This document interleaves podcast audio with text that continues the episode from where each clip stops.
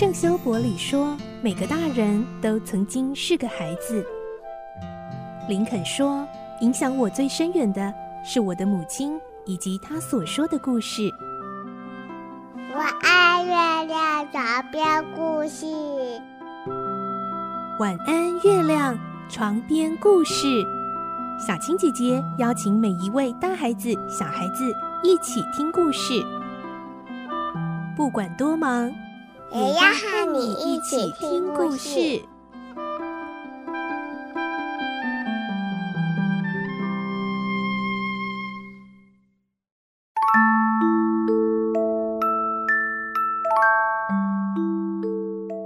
晚安，欢迎你和我们一起听故事。我是小青姐姐，我们继续来听《科学怪人》，今天是二十集。我们会听到维克多终于挥别阴霾，在友情、爱情、亲情的关怀下，恢复了往日的神采。但大家也发现，维克多已经不再热爱他曾经视为生命的科学了。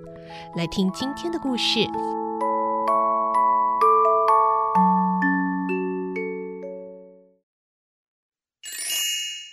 科学怪人二十集，重拾笑容。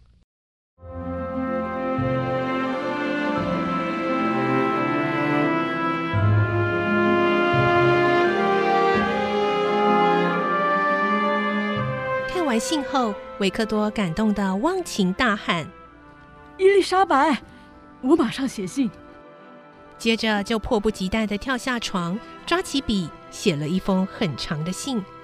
一写完，整个人差点因此累垮。克勒佛连忙扶他回床上休息。医生说，维克多已进入复原期，半个月后，他终于能踏出自己的寓所了。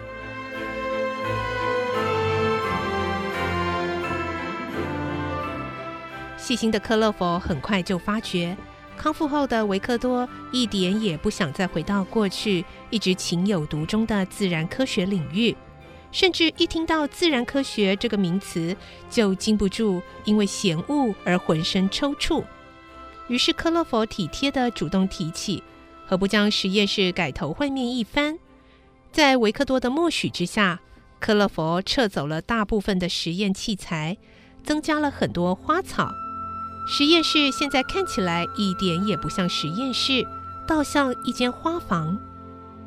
克勒佛当然看得出维克多心中有个巨大的秘密和伤痛，可是基于尊重朋友的心理，他打定主意，如果维克多不说，他就不去追问。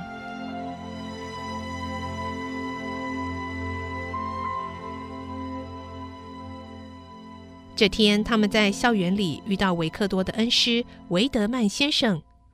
维德曼先生关心地问：“哎呀，维克多。”近来有没有什么新的研究心得啊？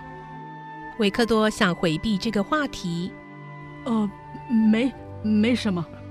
然而维德曼先生却将维克多这样的回应解读为谦虚，因此大声赞美说：“哎呀，真难得啊！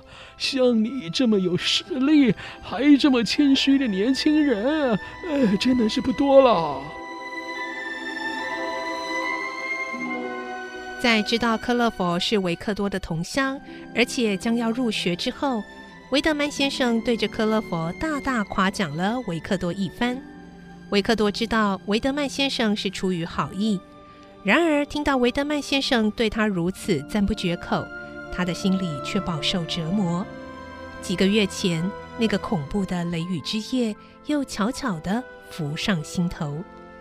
幸好善解人意的克勒佛察觉维克多不大对劲，赶紧找了个理由结束了这个话题，拖着维克多向维德先生告别。虽然是好朋友，克勒佛向来对自然科学毫无兴趣，反而偏爱文学，尤其是东方语文。他的志愿是希望有朝一日能成为一位杰出的东方语文大师。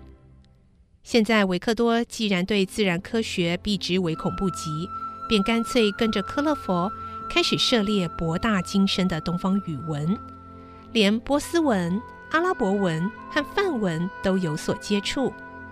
这项改变犹如替维克多开了新的一扇窗，使他看到另一个美丽的新天地。他在好友的指引下，徜徉于文学的怀抱中，精神上得到了莫大的安慰。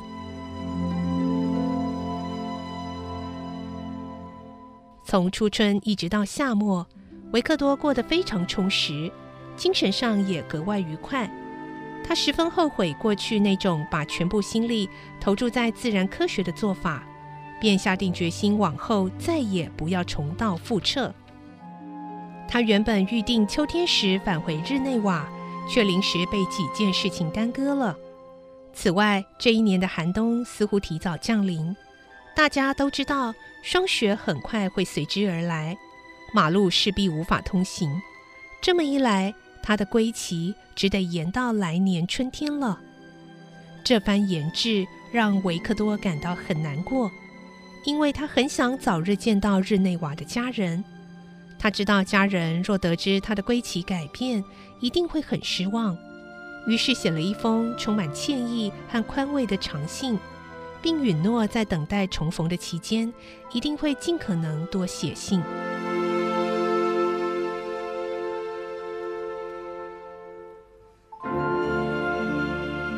整个冬天，维克多几乎都和科勒佛在一起，两人过得非常愉快。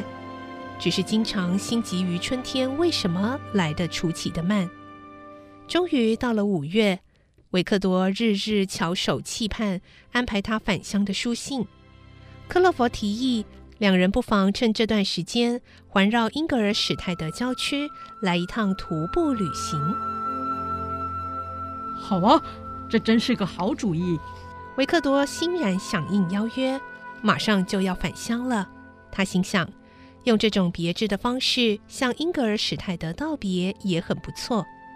他们一起在景色如花的乡间度过了多彩多姿的两个礼拜。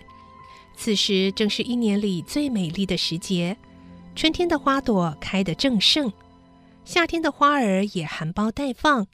加上晴朗的天空、青葱的田园，维克多深深感受到大自然赐予他欢欣鼓舞的神奇力量。过去一年多来一直压得他喘不过气的无形包袱，终于得以卸下，不再困扰他了。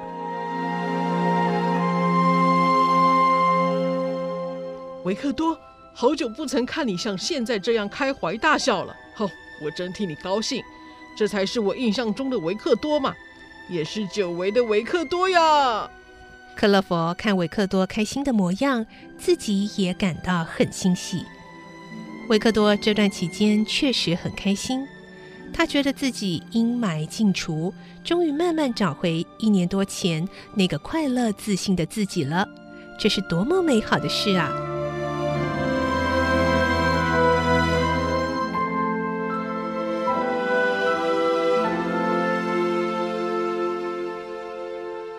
旅行结束那天，他们神采飞扬、兴高采烈的回到学校。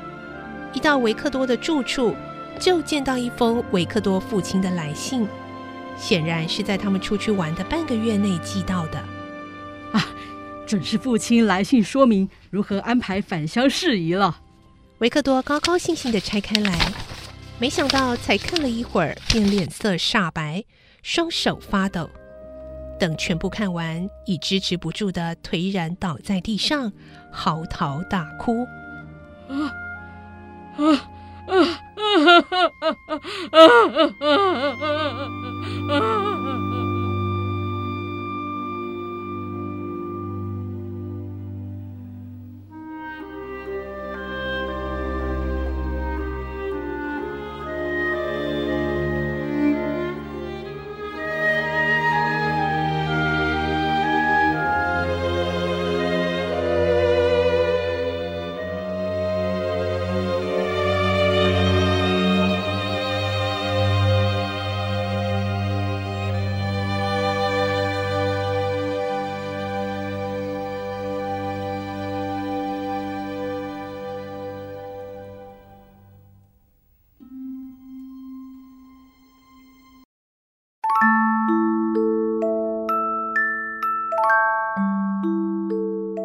今天的故事就先听到这里喽，下个星期再继续来听科学怪人的故事。